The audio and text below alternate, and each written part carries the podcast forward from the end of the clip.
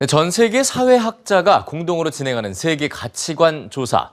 최근 놀랍게도 세계 29개 국가에서 남성의 3분의 1 이상이 남편이 아내를 때려도 괜찮다고 생각하는 것으로 나타났습니다. 전문가들은 폭력으로부터 여성을 보호하는 법이 있는지의 여부가 그 나라 국민에게 큰 영향을 미친다고 말하는데요. 오늘 뉴스지에서는 가정폭력 생존자면서 브라질의 가정폭력 방지법을 바꾼 마리아타 펜하를 만나봤습니다.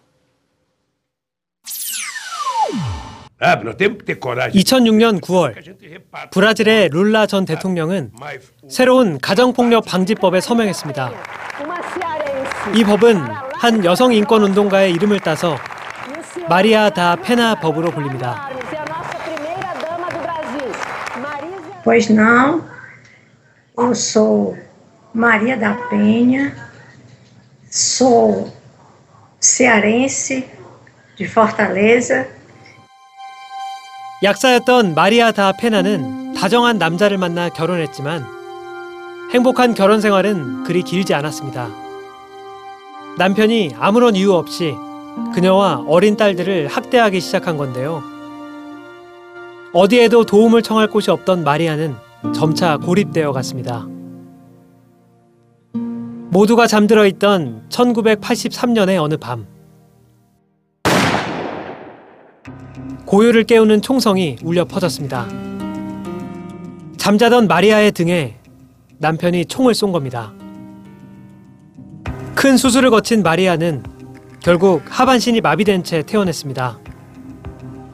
하지만 집으로 돌아온 마리아를 남편은 결코 내버려 두지 않았고 심지어 전기에 감전시켜 살해하려고 했습니다. 계속되는 살해 위협에서 기적적으로 살아남은 마리아는 8년 만에 아이들을 데리고 남편으로부터 벗어날 수 있었는데요. 하지만 그녀의 남편은 어떠한 처벌도 받지 않았습니다. 당시 브라질에는 가정폭력 가해자를 처벌할 만한 법도 수사기관도 없었기 때문이죠. 19 anos e seis meses para que o meu agressor fosse punido. É- Era muito difícil os agressores de mulheres serem punidos, que a, ju- a justiça, a justiça machista, a sociedade machista. E essa punição só aconteceu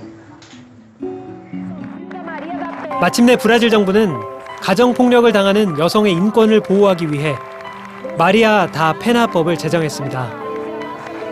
이것은 브라질에서 여성에 대한 가정폭력을 처음으로 인정한 법이었습니다.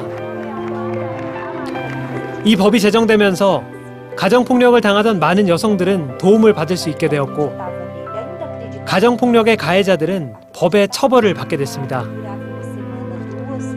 가정폭력을 담당하는 별도의 법원이 설립되고 피해 여성을 위한 24시간 보호기관도 생겼죠. 하지만 마리아는 이제 시작이라고 말합니다. Hoje ainda temos essa dificuldade que a cultura machista trouxe e ainda traz para a sociedade. 마리아 다 페나는 올해로 71살이지만 여전히 캠페인을 계속하고 있는데요. 브라질 곳곳을 다니며 자신의 경험을 전하고 더 많은 여성의 권리를 찾기 위해 노력하고 있습니다.